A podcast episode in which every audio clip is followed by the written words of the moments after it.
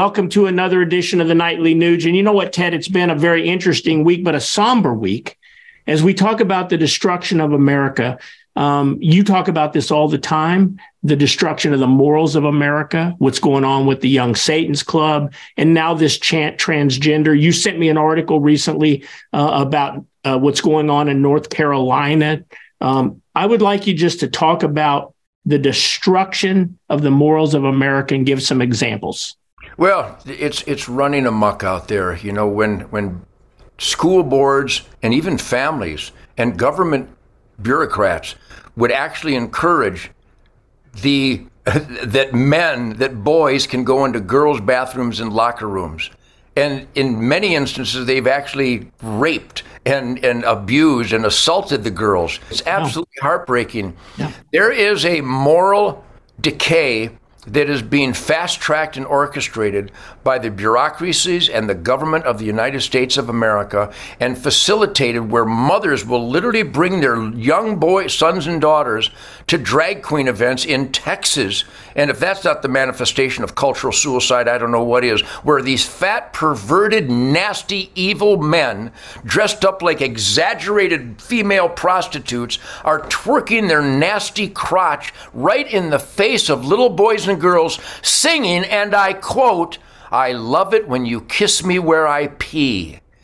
Does that not settle into your psyche out there, America? That's what they're doing. and the perverted moms and dads are allowing it, and Tractor Supply endorses it, and sure. Target endorses it, and, and major organizations and institutions celebrate this evil, nasty grooming and sexualization of children where they're playing out their perverted sexual fantasies to mushy brain little boys and girls. You don't need to identify the other thousand examples. That's the tip of the spear of when Satan runs things in the United States of America. And if you're not speaking out about it, I spoke out about it and I called Tractor Supply and I told them no more money from the Nugent family. We spend hundreds of thousands of dollars at Tractor Supply. No more money for Tractor Supply because they sponsor perverted evil.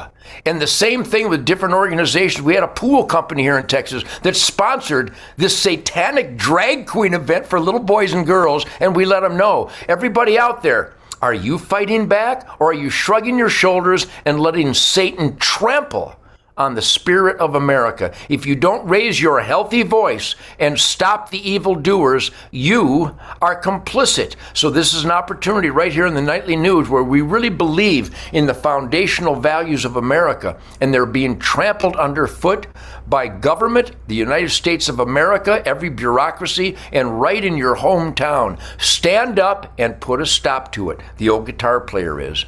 You know what, Ted? You, raise a great point. I mean, evil wins when good people do nothing. Um, let's talk a little bit about how far this transgender movement has gone.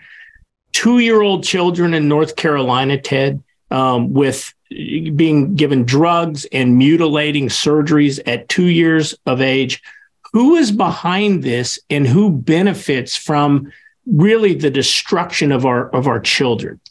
If you study history, this is a Sodom and Gomorrah moment where just perversion and, and evil and nastiness and sinfulness and criminality is now ta- has now taken over the U.S. government and most jurisdictions, mo- most municipalities, every bureaucracy. You study the example of the Federal Drug Administration, who's supposed to keep our our food and drugs. The Food and Drug Administration is supposed to keep our food and drugs safe.